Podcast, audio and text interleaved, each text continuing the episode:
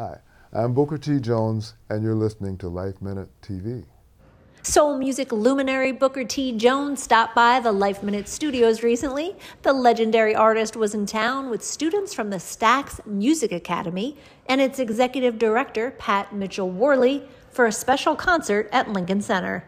This after school and summer music academy not only keeps the flame of Stax Records alive with today's youth, it also provides professional mental wellness counseling to its families. First, I want to say uh, thank you so much for, for coming here into the studio with us and spending time with us today. You're very welcome. Uh, can you tell us what brings you here to New York City? Well, our students at the Stax Music Academy, which are middle and high school students, they were invited to play Lincoln Center Summer Series.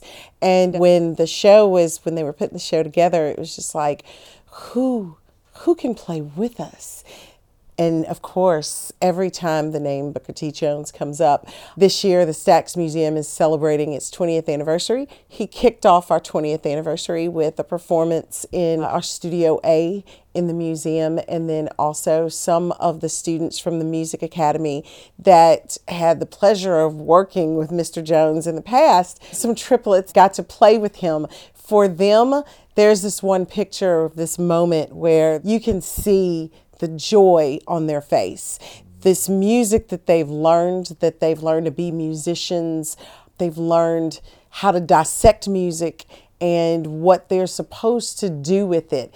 They've learned from the music of Mr. Jones. So to be able to have that moment on stage with him, we are recreating that at Lincoln Center for the summer series is there other subjects that's touched on at the academy besides just strictly music? What else are those are the students learning there? Well, the Music Academy is a creative youth development program. So it is a strenuous music education that the students get. It's an after school program. I'll, I'll focus on that. And also, though, it's not just about can they play it's also about how do we nurture and shape young people into amazing adults. And I think that it speaks to also that Stax legacy. Stax wasn't just a label that put out music and the impact that it had on so many people, but also its involvement as far as activism, its involvement in the community. When you look at entrepreneurship, when you look at minority and women being business owners, all of those things were part of the Stax story. So we've sort of incorporated all of that into the Music Academy. It's a pretty difficult program for students. Uh, they have to be dedicated and passionate, but also they have an opportunity to, you know, pursue music to the next level and follow after the legends that they are reading and hearing from. Is it selective? Do they have to be admitted into the academy or is there? Students do audition to get into the program. If a student comes in and they're not prepared at the level that the rest of the students are at, we make suggestions on how they can move forward. We suggest some private teachers, other programs within the city. One of the best things about the Music Academy, though, is that there is a tuition. It's a lot less than what it would cost us to operate. It costs us about $10,000 a student. A music education that's good is any kind of arts education is expensive. But for us, our students only pay a tenth of that, and we don't turn any students away for inability to pay. So if a young person wants to play, they want to learn music, then we've got a space for them. As many of our students say, these are my people, and this is a safe space where I can be anything that I want to be. So that's a pretty powerful thing to have young people feel that way. Can you give us a brief rundown of maybe what selections you have picked out for the summer series event at Lincoln Center? Well, I'm going to let Mr. Jones answer that because they didn't let me see the set list, so it could be surprising. Well, the set list will comprise of some Booker T and the MG's hits, probably Green Onions, and uh, maybe Time is Tight, and maybe Hip Hug-Her. So you, you may have heard those songs. I just want to inject here, if I might, that this, it's a huge victory for everyone that the Stax Academy has existed for 20 years. It's, it's so, it's such a victory for the community, and it's such a victory for the individual who wants to learn music, I say this because I reflect on myself at age 17, 16, and I had saved $900 because I wanted to know how to implement what I was hearing in my mind. How could I write this music down? I had no idea. So I saved $900 and paid for two semesters in advance at Indiana University. So that was fine, but it was 400 miles away. If I could have done that in Memphis, it would have just been so much. If I could have gotten that education for the money I had, and you say that you don't turn away students, it's just a, uh, it's just a, such a wonderful thing. So I just want to say that in support of what you're doing there. It's been a personal creative victory for me to be able to get the music out that I have in my mind, and for that to be happening on a, a large level, a, a large scale now at the Academy, is just a wonderful thing that it's been there for that long. Well, it's pretty exciting. Can you tell us? So we know how the group, these kids are getting their start in music. Can you give us a rundown of how you got your start in music? Well, it was similar to the Stax Academy. I had to audition, and I learned of this audition two years before, so I started taking music theory at Booker Washington High School in 10th grade. I was the only person in the class. I was taking music, and the the, uh, the, the the chorus teacher, Mr. Pender, stayed after school to teach me music theory because I would have to pass a jury at Indiana. Uh, it's about it's a knowledge. How how well do you know music? How well do you know the notes? How well do you know time? How well do you know cadence? How well do you know key signatures? So many of the aspects that had to be second nature. So I took I had those classes for two years and they prepared me and I passed the jury at Indiana. Same thing that, that's at Stax. So uh, and then there's there's the money. The, the nine hundred dollars then was just that must have represented. Uh, fortunately, I was working at Stax as a session player, so I could make about seven dollars a day on sessions, and I saved that money plus my paper route money, and eventually got enough. You know, those those were the obstacles. Mm-hmm. You're a multi instrumental instrumentalist as well, I understand, right? So, uh, what's the whole scope of all the instruments you play? I know you're known for the organ, but what else do you play? Oh, the sequence was oboe. Uh, my neighbor, his father was a band director, and he was from Florida, and he was he would play the oboe at night, and that's just an arresting instrument. It's a it's a sound that you never forget if someone plays the oboe beautifully. And I wanted to learn to play that instrument. Well, it just so happened they had one oboe at Porter Junior High School in Memphis, Tennessee. And uh, it was the only instrument left in the band room after everybody chose their instruments. So I picked it up and finally was able to teach myself to enough strength in my jaws and in my embouchure here, they call it, and, and play the oboe in the Porter Junior High School band as a fourth grader. So, and then I, make, I switched to another reed instrument, clarinet. My father bought Amro Music in downtown Memphis. My father uh, made payments to, for me to play a B-flat clarinet. And so then that led to saxophone.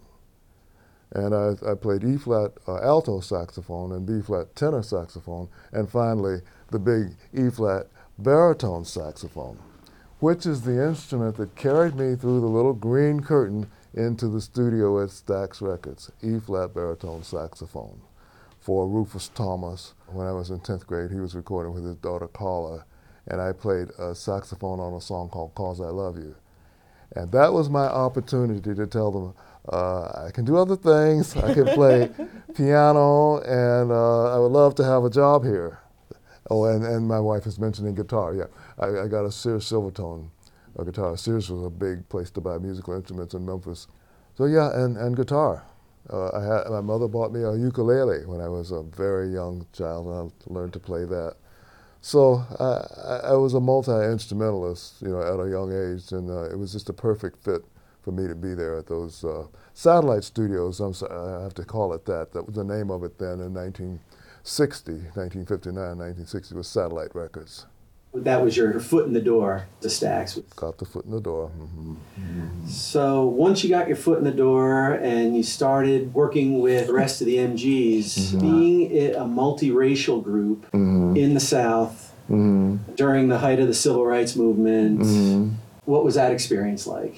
To be totally honest, the racial aspect was a second thought. It was not a primary concern somehow. I don't know how that happened in Memphis, Tennessee but we were mostly interested in each other as musicians. And the people were chosen as musicians, not necessarily what their skin color was. And that was abnormal for, for Memphis, Tennessee in, in 1959 and 1960. But it started to work because the music started to happen and people understood each other. And it was an, an anomaly. Is that the right way to say that word? It, yeah. was, it was something that you didn't find. And I think it was kept secret, uh, maybe purposely. Uh, I, I, think the powers that be were not aware of actually what we were doing until we actually had some success. The, the Stax story was definitely an example of when everyone has a seat at the table, mm-hmm. that the, the outcome is amazing mm-hmm. because it's the contributions of all of these people who may not have had a chance to play together if that space didn't exist. I, I, think it's so relevant in the world that we live in today as we talk about who should be at the table. Everyone should have space. The nightclubs in Memphis, I think, had a history of people slipping in that didn't belong in the club. I think some of the, the white musicians slipped into the blues clubs on Beale Street and heard and listened, and, and I think the same thing happened on the other side. And so there was a musical community of people that knew each other that weren't rightly supposed to be associating with one another. It was pretty unbelievable that that was to steal the title when you read that the melting pot was uh, mm-hmm. exactly. was exactly. actually able to happen at, at that location at that time in the world and you know pretty amazing and there was a huge incentive for success at satellite because the main motivator there was estelle axton mrs axton and she had mortgaged her house to buy a tape machine for her brother. And she wanted us to make some hit records. so she wanted to sell records in her, in her record shop so she could pay her husband back for, the, for all the money they borrowed to, to build this place. They had uh, redone a huge old theater on McLemore Avenue. So it, they, they were motivated to sell music in whatever genre would work. And I think they tried country music. Uh, I think you know, Jim and Estelle both ended up loving the blues, and we, of course, ended up inventing our own type of music out of this necessity. That leads me into my next question is that there was the Stax sound was such a distinct sound in the 60s, soul music had different locations, different cities had such distinct sounds. Was there, mm-hmm. a, a, do you feel there was a strong competitiveness between Stax and Motown or Stax and what James Brown was doing or anything like that? I didn't feel the competitiveness. I felt the admiration that Mrs. Axton and her, her clerks held for Motown. They sold a lot of Motown records out of her shop. But Stax had an individuality. There were so many talented individuals in Memphis. I'm thinking of Floyd Newman, who was a baritone sax player, and Willie Mitchell's brother, uh, who was a baritone sax. And that was one horn that people played, and I played it also, that gave Memphis a different sound from the other records. Most of the Memphis records had that low, rich sounding horn on the bottom of the horn, led by Floyd Newman and Gilbert Caples and Hank Crawford and people that played baritone sax. Hank went and played it for Ray Charles in New York, and he was from Booker, Washington. And so we had all these unique individuals that we could copy from and emanate, and it was just rich with talent in the clubs on both sides of the fence. You know, we had Chips Moman, who was just a talented person as far as putting songs and music and people and singers together, and he was there as Stax's uh, number one, I'll call him a foreman, because he was in the trenches. So it was just bound to happen on a unique scale. So no, there was not competition with Motown because we were so different, but we admired Motown. Do you recall what your favorite music of that era was? Oh my goodness. yes, I do. It was Quincy Jones and the, and the band that he put together for Ray Charles. And I remember I was driving down McLemore Avenue and I heard uh, a song come on by uh, Quincy Jones's band, and Ray Charles was playing organ on it, and it was called One Mint Julep. And I heard that organ, oh, what a, how I fell in love with it. It sounded so good. I thought if I could learn to play like that, I would be so happy. That would, be, that, that would make my life. And, that, and, of course, the dream came true. but yes, it was Ray Charles and, and, and what they were doing in New York City and up in Seattle. And they also had, they had our man, Hank Crawford, on baritone sax. That, that was the music that sort of got me into maybe thinking maybe I could be a musician. How about modern day? Let's fast forward to modern day music. Is there anything out there that you listen to right now that particularly grabs you and kind of thrills you? Well, there's such a wealth of talent in the world now. Uh, I can't think of a particular instance, but there are so many people that are playing instruments and creating instruments and creating new genres, and music has really blossomed from the little 12 bar blues that we started with in Memphis. Uh, I can't think of a particular example, but I listen to a huge variety of music, and it's very satisfying, very entertaining. Mm-hmm. Reading your 2019 memoir, quickly scanning through it, and it's just a veritable who's who of American popular music that you've worked with in one capacity or another as a session musician, as a producer, or anything. Do you have a particularly fond memory of any of those people that you've worked with? Something that really stands out? I, I ended up in uh, in Los Angeles in 1965 or 1966. I'm not sure. My sister got a call from Atlantic Records, wanted me to come and play with this guy named Bobby Darin, and we went out to the studio that was a new experience for me. It was not like Stax at all. The music was on the organ, mm-hmm. and there was a little red light there in the studio, and the light came on. I walked down and sat out, and one, two, one, two, three, four. You recorded. Oh my God! What page are we on? that was the first Hollywood recording session that I was on, which was so unlike Memphis. It was so professional, and they had three hours. But it was an honor to be playing on that Bobby Darin uh, album that morning, and I finally found my place in the song and caught up. And Hal Blaine was on drums, and uh, who was the bass? Uh, what was her name? Carol. Uh, yeah, Carol. Uh, and that, I mean, consummate professionals, people that walk from one studio to the other all day, put the music up, and they played, made hits out of that. That was the Wrecking Crew. A memorable. I, I'm sure I was sweating pretty hard there that morning, and then I came out to walked mm. to the, to, to the parking lot to my sister to pick me up, and she told me, "You're not coming back over here tonight because the riot had started, and you, you won't be able to get in because of the police barracks." So I didn't have a hotel, didn't have a place to stay, and the Blossoms were the background singers on that session. And I remember one of them took me in for the night, and, and that was I had a couch to sleep on because Los Angeles was just a mess. So we walked out of the studio, there was smoke in the, in, in, in the clouds, and that, that was probably my most memorable first recording session outside Memphis. With all the people that you've worked with, uh, let's flip the other side of that coin. Do you have a, a memory of what may have been your most challenging project working with somebody that was maybe not so easy to work with? I think the biggest challenge I had in the business was uh, I was living in Malibu. I had an, an apartment on the beach, second floor, and this guy came running down the beach, and, and I said, oh, it looks just like Willie Nelson. It was Willie Nelson. He came in my gate, went in, he had rented the apartment downstairs. So we, you know, naturally said hello and, and met. We had, you know, people we knew in common and started jamming.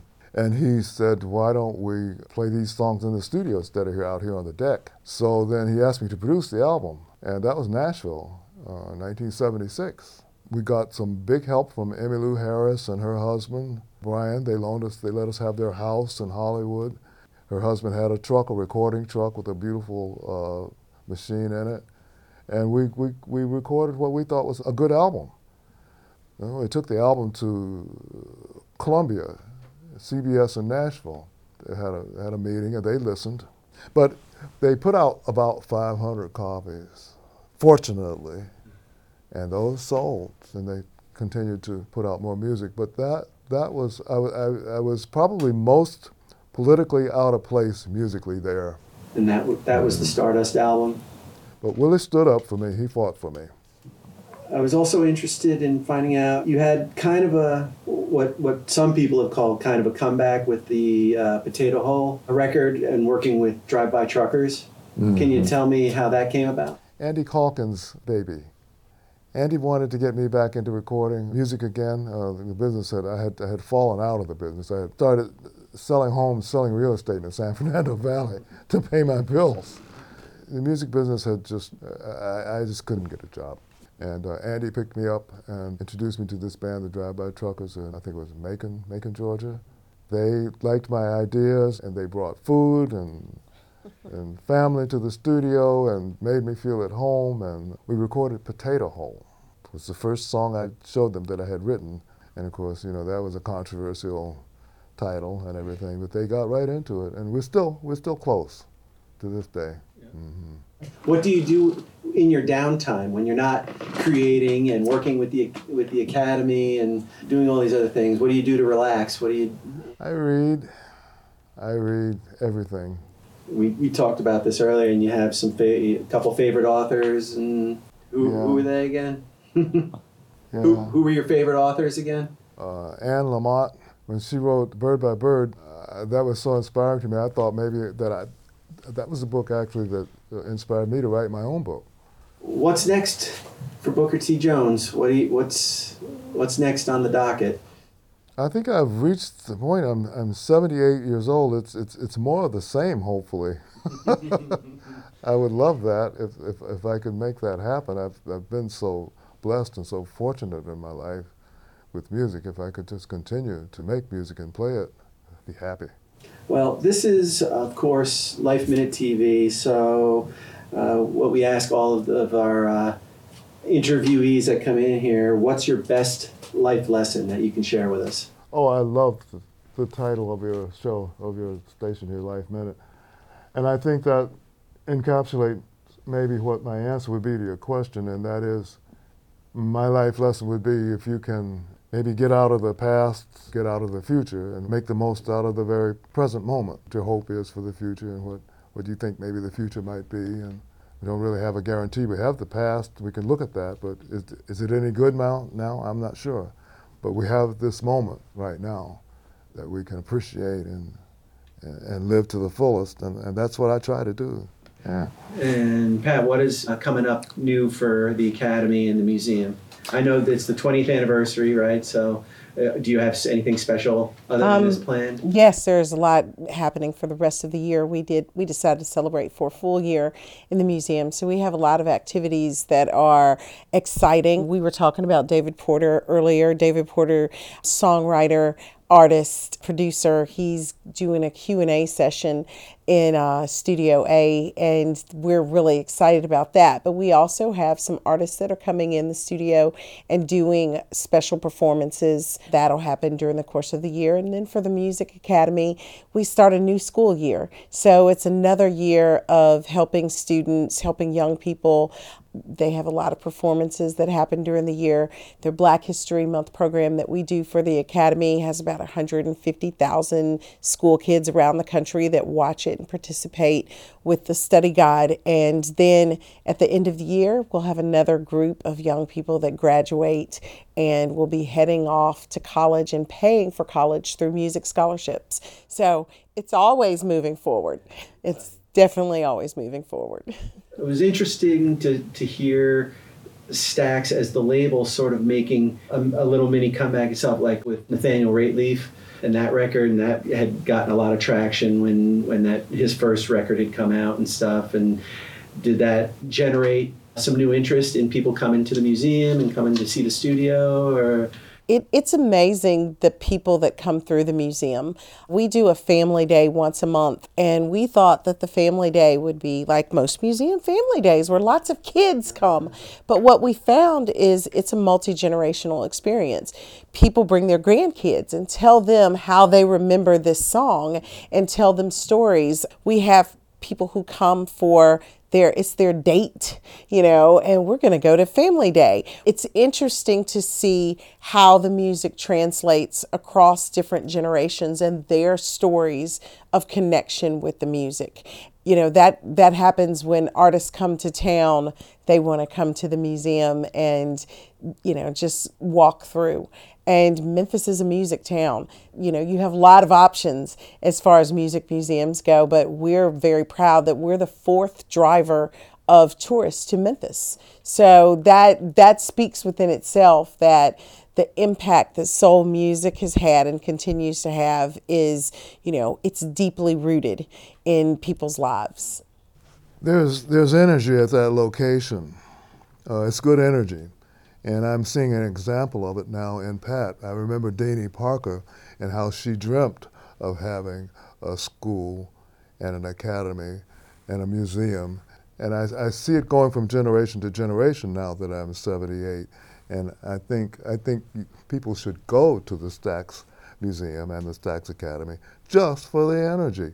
When I went, it was amazing. I could feel, I could feel just like it did when we were recording the great songs. It's still, it's, it's amazing how their energy centers on the earth. And that's one. Maybe it's in the water. I don't know what it is, but it's there in Memphis.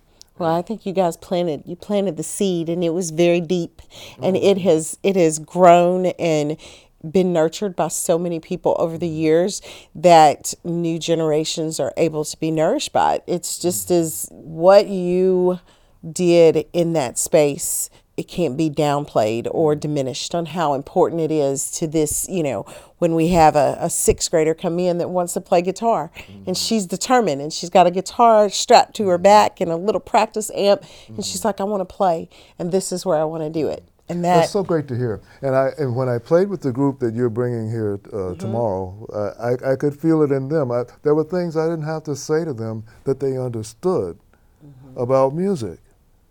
And that was the first experience. I never experienced that before. So you did a great job.